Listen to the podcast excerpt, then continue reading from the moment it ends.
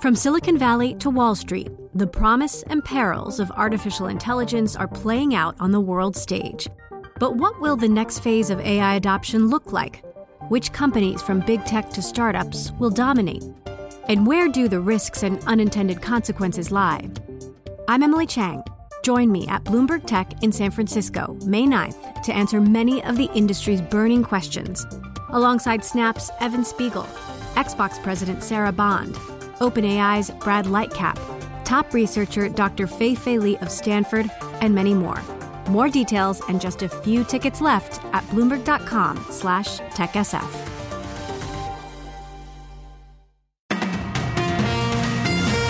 Good morning. I'm Nathan Hager. And I'm Karen Moskow. Here are the stories we're following today. We begin with an unusual and dangerous weather situation out west. Southern California is dealing with its first tropical storm in 84 years. Tropical Storm Hilary came ashore last night with 40 mile an hour winds and about a year's worth of rain for the region.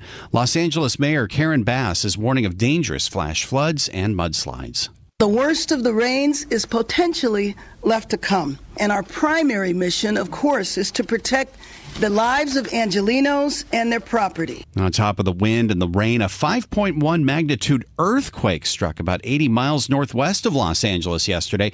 There were no reports of damage or injuries from that, but hundreds of flights have been canceled due to Hilary, And the nation's second largest school district in Los Angeles has closed all its campuses today.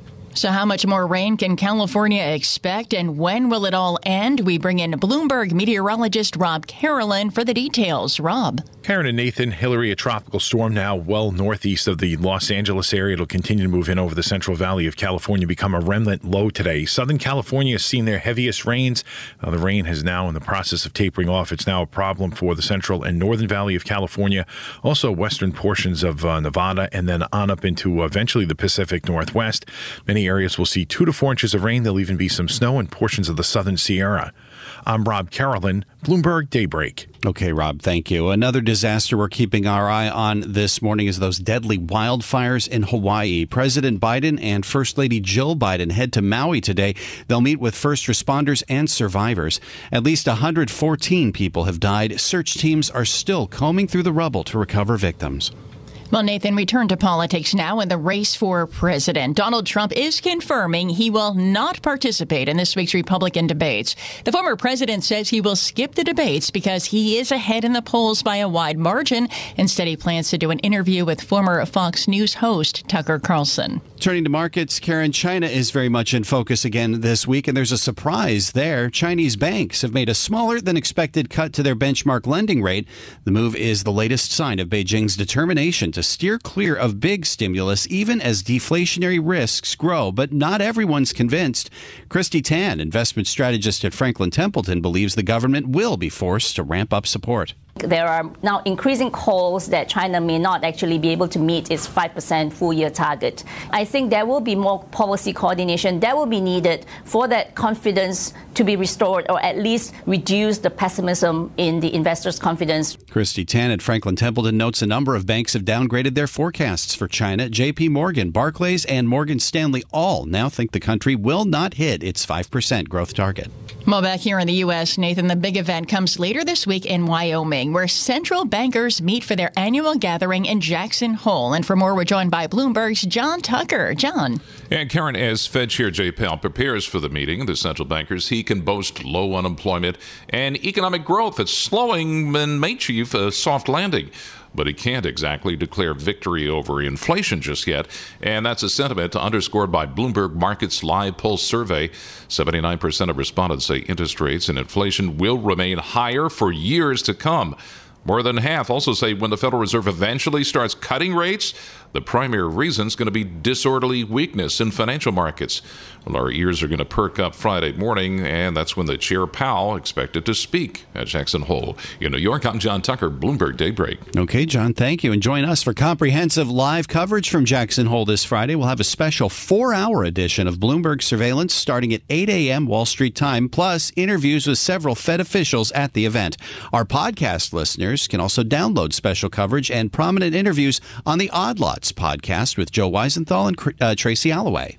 Well, on Wall Street, Nathan, we're coming off a third straight week of losses for the S&P 500, and that may present a buying opportunity, according to Goldman Sachs. The firm's strategists led by David Kostin, say the drop in equities will be short-lived if the U.S. economy continues on its path to a soft landing. Goldman says most companies have emerged from blackout periods, suggesting equity demand from buybacks could increase in the coming weeks. Well, Karen, Tesla has been hit hard over those past three weeks. The shares have fallen nearly 20%. And now we're learning more about Tesla's data breach from May. It's being blamed on insider wrongdoing that's affected roughly 75,000 people. Bloomberg's Ed Baxter has the story. The data breach included employee related records appearing to be current or former employees of Tesla. Foreign media outlet named Handelsblatt informed Tesla in May that it had obtained the confidential information. It says the two former Tesla employees misappropriated the information in violation of Tesla's IT security and data protection policies and then shared it with the media outlet. Tesla has reportedly cooperated with law enforcement and external forensics experts and says it will continue to do so. I'm Ed Baxter, Bloomberg Daybreak. All right, Ed, thanks. And on the earnings front this week, there's one very big name on the schedule. This Wednesday, we get results from NVIDIA. The chipmaker has been at the center of the artificial intelligence craze this year. It's 507 on Wall Street. Time now for a look at some of the other stories making news around the world. For that, we're joined by Bloomberg's Amy Morris. Amy, good morning. Good morning, Karen. Record setting temperatures in Dallas and all across Texas over the weekend. That scorching heat wave continues to bake huge swaths of the U.S. Meteorologist Sarah Barnes is with the National Weather Service in Fort Worth, Dallas, and she says there's a persistent high pressure dome that's kept temperatures well above 100 degrees for most of the summer. We're seeing a lack of rainfall, uh, ongoing and worsening drought conditions, and these are all combining to um, basically send our temperatures skyrocketing. Temperatures reached 108 degrees in Dallas over the weekend, creating dangerous health conditions and increasing risk for wildfires. More than a thousand flights have been canceled just yesterday. More than 5,000 de- more delayed because of tropical storm Hilary on the west coast. Hundreds more flights have been canceled for today and another 250 have been delayed. One of former President Trump's arguments regarding his handling of the classified documents is that he had the power to declassify those documents before he left office. But multiple sources are telling ABC now that Trump's chief of staff, Mark Meadows, told investigators that he was never aware of any effort to do that. And now former Vice President Mike Pence is saying the same thing. There is a process.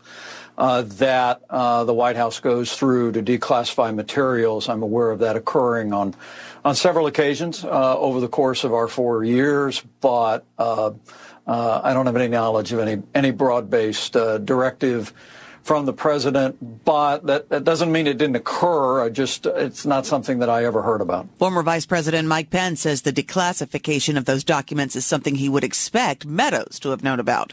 One Republican senator believes former President Trump should just drop out of the presidential race for 2024.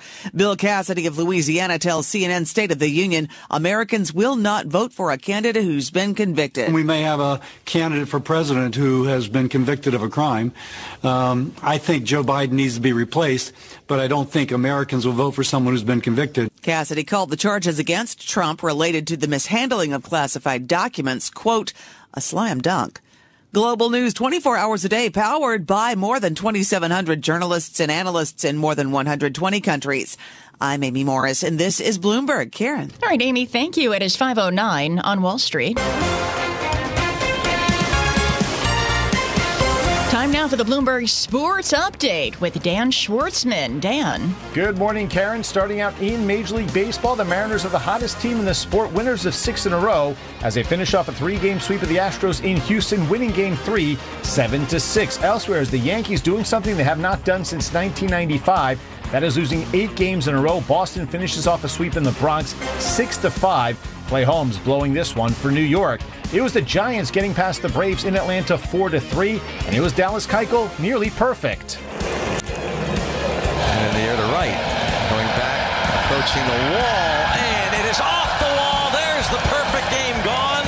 The no-hitter gone. Bryan Reynolds doubles off the wall and right, and it brings the tying run to the plate. That's courtesy of MLB Network.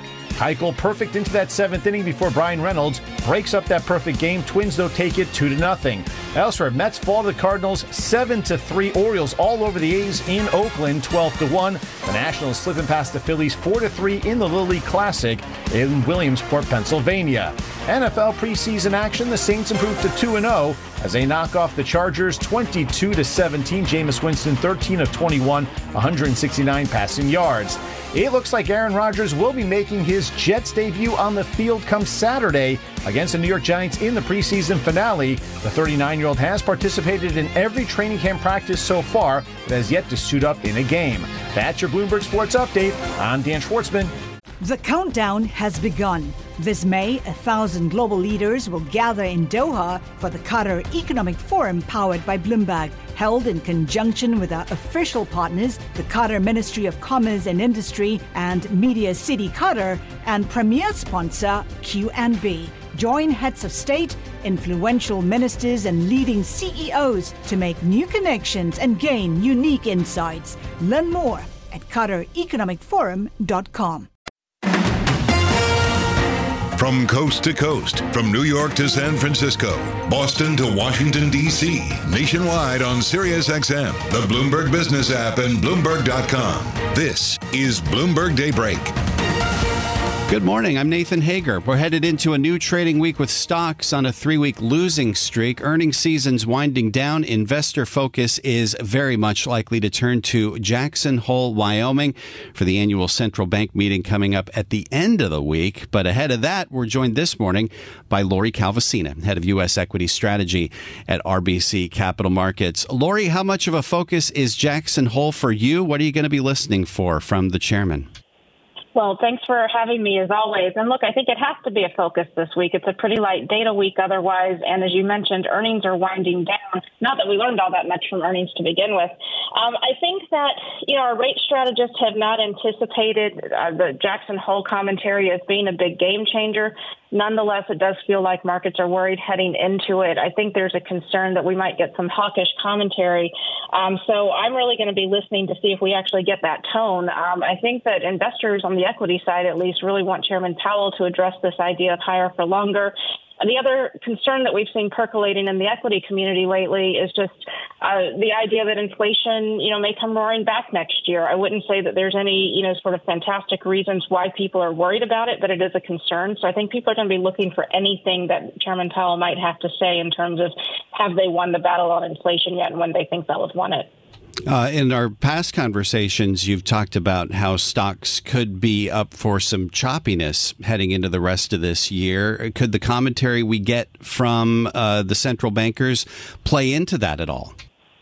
I, I think it could. I mean, I, I sort of scratching my head trying to figure out how we could have, you know, sort of a dovish outcome. Maybe it won't be, you know, sort of as hawkish as feared, and we've already sort of, you know, been selling off heading into this week. I do think that just in addition to the fact that we've had kind of this information vacuum, really, so to speak, on earnings, um, and these sort of 2024 peer, fears starting to percolate, I do think that you know volumes have been sluggish in August, as as is typically the case. Um, and this has over the last five years really been sort of August, September, October. The markets do tend to trip up a bit, uh, at least on the equity side. So, um, I, you know, my my view is really a little more worried heading into Friday than anything else. But you know, we have already been selling off. I think I heard you twice uh, mention that we didn't learn much from earnings season in the second quarter here. What were you expecting to learn from earnings, and uh, how did the second quarter season set us up for the rest of the year? You know, it's you know, if my frustration's coming through, you know, it's, it's been a long reporting season. My team, we we try to read through as much as we can of the S and P 500 commentary, and we just felt like we didn't learn all that much. And I'm not quite sure what we expected, um, but you know, we I think what we had been hoping for was maybe a hint of some of the new narratives that are going to dominate trading over the next, you know, say maybe two to four quarters, um, because it does feel like all the old narratives, inflation, pricing, all that stuff is is starting to dwindle um, but other than AI and inventory destocking, um, there, there, just hasn't been really a lot coming out that, has been useful to us, frankly. And I think, you know, I, I kind of think back in recent years, this is the time of year when investors always start to turn their attentions to 2024 or the year ahead. And we, we I guess we had been hoping we would get some of those breadcrumbs, and we just weren't really hearing a lot. The, the outlook commentary on a longer term basis beyond, say, a quarter was just very, very thin. On a shorter term basis, we have seen a few straight weeks losses here for stocks. We've uh, heard from strategists at Goldman Sachs saying that might present a buying opportunity. Do you see it that way, at least in the short term, that we could see a little bit of uh, movement back into stocks? So our target at year end is 4250. Um, some of our models point to more upside than that. We have one that gets us as high as 4800 being a justifiable number. Um, I think that both, you know, kind of outcomes are valid here, but we have kept the target at 4250 because we've been very, very concerned about what we've been starting to see on some of the sentiment indicators, which is you know, if you look at the AAII net bullishness, it's been about one standard deviation above the mean in terms of, you know, being overly biased in favor of the bulls. Um, so I think we've still got some work to do to get that indicator, you know, sort of farther away from worrisome territory. Um, so I'm not sure I'm, I'm in a position where I feel like I should be pounding the table in the very short term. I feel like maybe this weakness is yet to fully play out.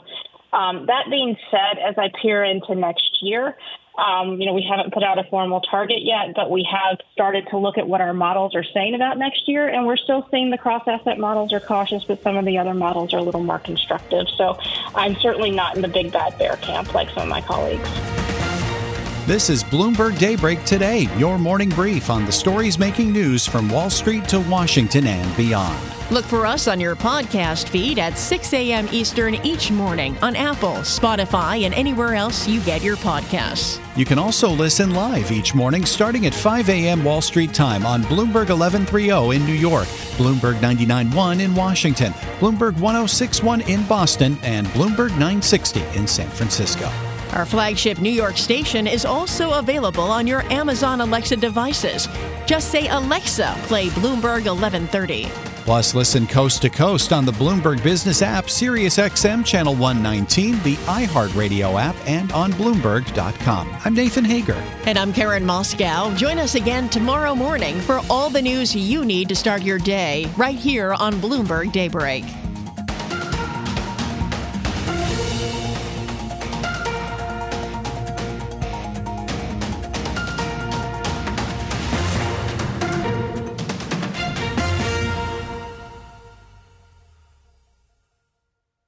The countdown has begun. This May, a thousand global leaders will gather in Doha for the Qatar Economic Forum powered by Bloomberg, held in conjunction with our official partners, the Qatar Ministry of Commerce and Industry and Media City Qatar, and premier sponsor QNB. Join heads of state, influential ministers, and leading CEOs to make new connections and gain unique insights. Learn more at QatarEconomicForum.com.